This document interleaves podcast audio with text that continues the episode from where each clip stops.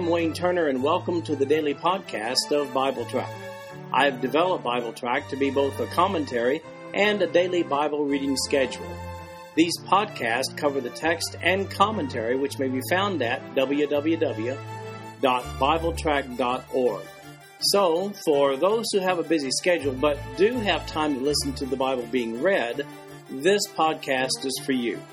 At the end of one year, you will have gone completely through the Bible. In today's reading, we'll be looking at Job chapters 14 through 16. Now, in Job 14, this is a speech which began by Job in chapter 12. So, 12, 13, and today we'll be looking at a continuation, the conclusion of that speech in chapter 14. Verse 1 Man that is born of a woman is of few days, and full of trouble. He cometh forth like a flower, and is cut down. He fleeth also as a shadow, and continueth not. And dost thou open thine eyes upon such one, and bringest me into judgment with thee? Who can bring a clean thing out of an unclean? Not one. Seeing his days are determined, the number of his months are with thee. Thou hast appointed his bounds that he cannot pass. Turn from him that he may rest, till he shall accomplish, as an hireling, his day. For there is hope of a tree, if it be cut down, that it will sprout again, and that the tender branch thereof will not cease. Though the root thereof wax old in the earth, and the stalk thereof die in the ground, yet through the scent of water it will bud, and bring forth boughs, like a plant. But man dieth and wasteth away, yea, man giveth up the ghost, and where is he? As the water fail from the sea, and the flood decayeth and drieth up, so man lieth down and riseth not, till the heavens be no more. They shall not awake, nor be raised out of their sleep. Oh, that thou wouldest hide me in the grave, that thou wouldest keep me secret until thy wrath be past, that thou wouldest appoint me a set time, and remember me. If a man die, shall he live again? All the days of my appointed time will I wait, till my change come. Thou shalt call, and I will answer thee. Thou wilt have a desire to the work of thine hands. For now thou numberest my steps. Dost thou not watch over my sin? My transgression is sealed up in a bag, and thou sewest up mine iniquity. And surely the mountain falling cometh to naught, and the rock is removed out of his place. The waters wear the stones. Thou washest away the things which grow out of the dust of the earth, and thou destroyest the hope of man. Thou prevailest for ever against him, and he passeth. Thou changest his countenance, and sendest him away. His sons come to honor, and he knoweth it not. And they are brought low, but he perceiveth it not of them. But his flesh upon him shall have pain, and his soul within him shall mourn. Now, as I mentioned, this is a continuation of the monologue which began in Job chapter 12, but Job's tone changes in this chapter. He'd been expressing confidence that he could prove his case before God if he were given the chance. But now he's back to his old theme of it's hopeless. As a matter of fact, he indicates that it's pretty hopeless for everyone in the first five verses. Then he gets back to his old theme, and it was this death is the only logical way out. Notice verse 14. He says, If a man die, shall he live again? All the days of my appointed time will I wait, till my change come. Job expresses his understanding of a personal resurrection though no details of exactly what he believes are given here. Keep in mind, Job's concept of how God deals with man has been shattered. Now he seems to be rethinking every aspect of his relationship with God. However, it should be noted, he does not question the existence, sovereignty, or power of God. He's just no longer sure about what all of this means to him. By the end of the book, he'll have a very clear picture.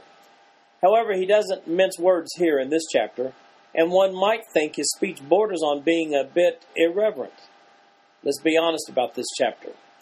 Job does say some things that disappoint us a little bit, but I would ask you this question How do your prayers sound when you're stricken with heavy grief?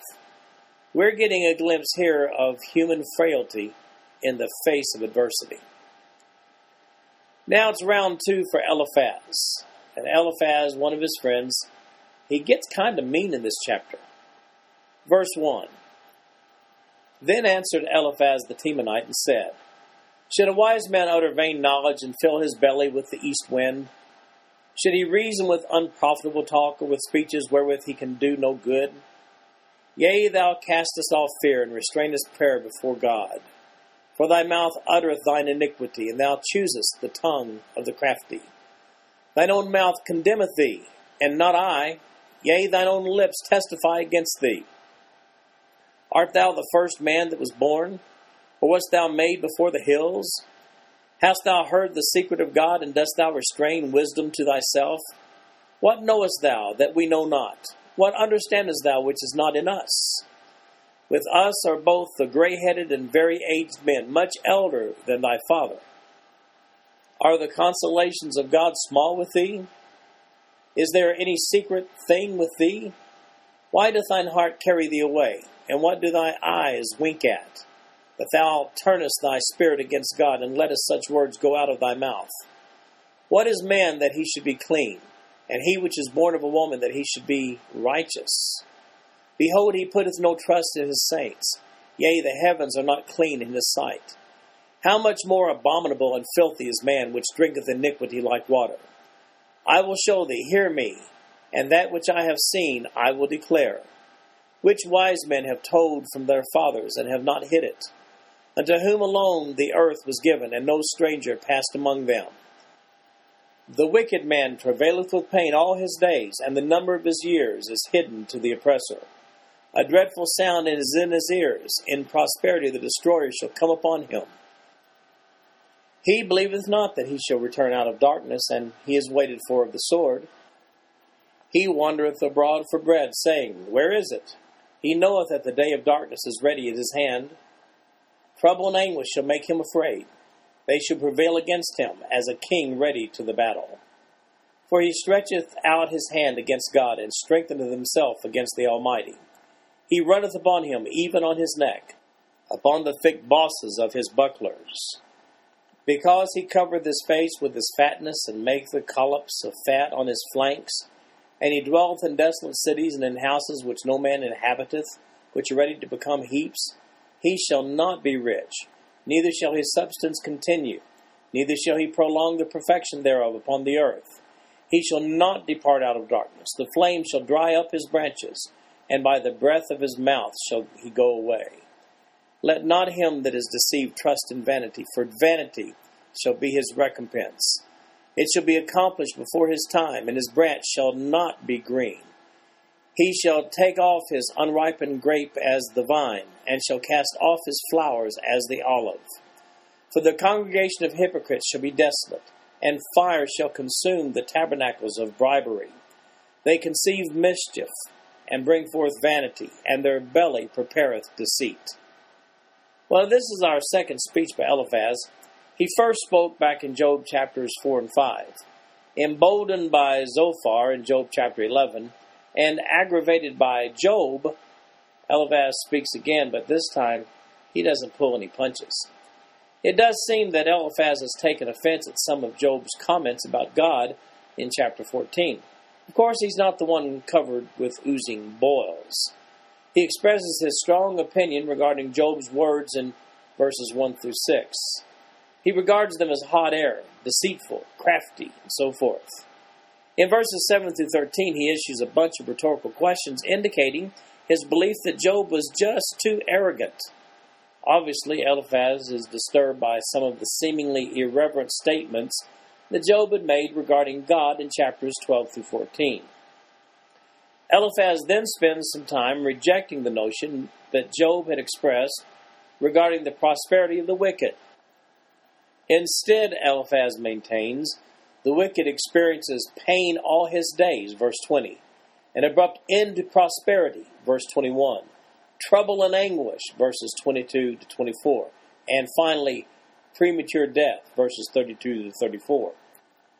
He's obviously including Job among this group of wicked people. Eliphaz is determined to keep it simple.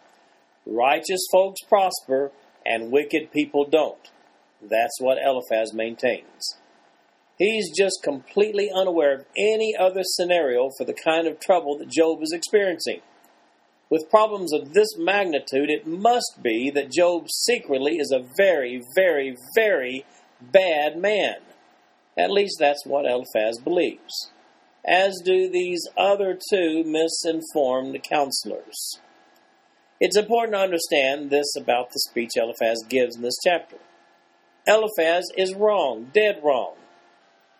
We're going to see when we get to chapter 42, verses 7 through 9, that Eliphaz, Zophar, and Bildad are all corrected for the very, very bad counsel they gave to Job. In chapter 16, Job answers and he accuses them of being miserable comforters.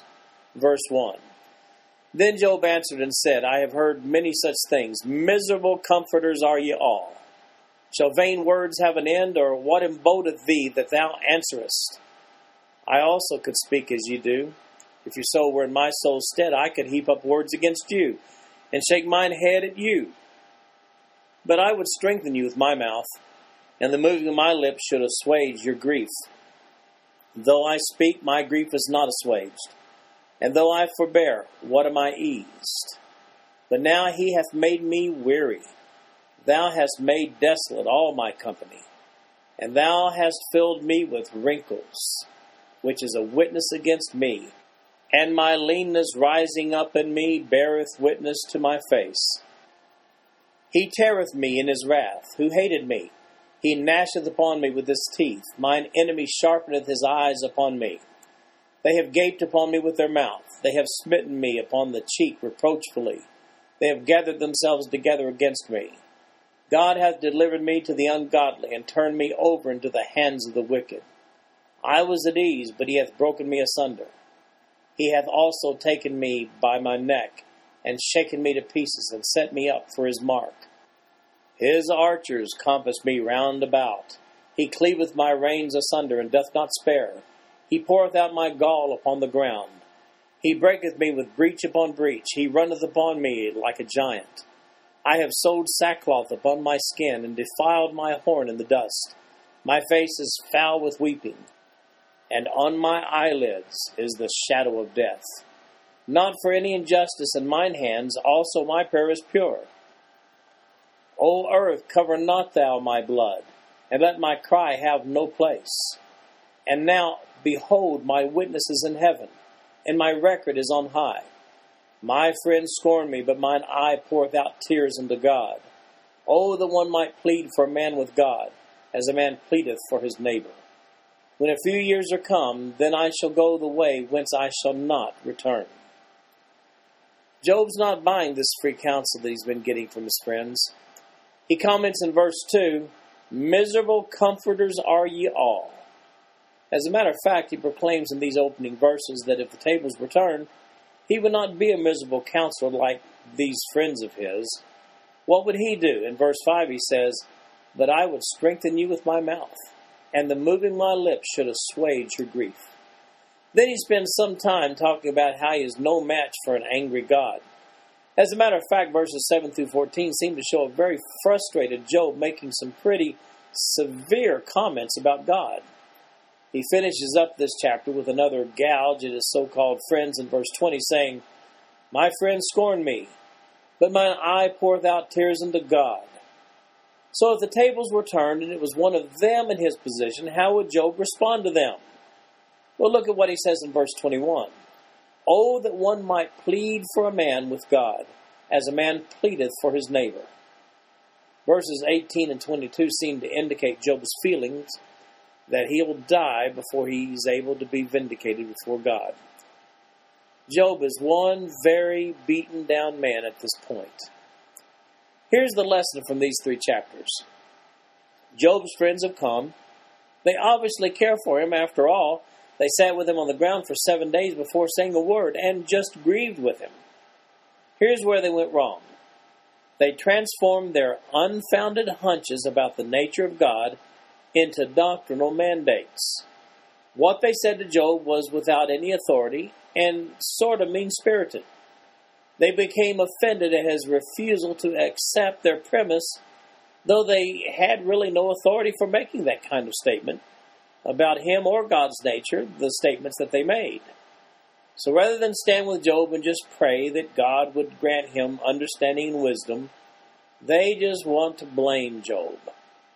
Here's the admonition for us all. If you don't understand someone's dilemma, don't trash a friendship pretending like you do. I would add, however, that we have something that Job did not. We have the complete counsel of God's Word on the subject of trial. We've been given clear scriptural guidelines on distinguishing chastisement from trial.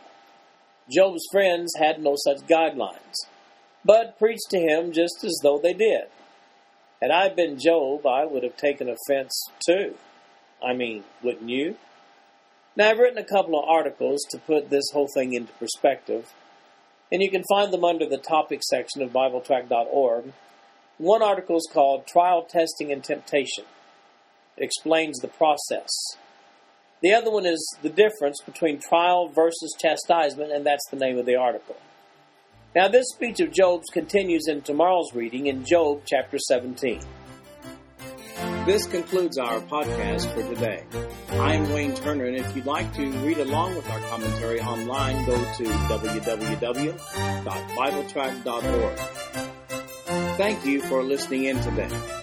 The background music for these podcasts is an original composition written by the music director of Fayette Bible Church, Paul Walker.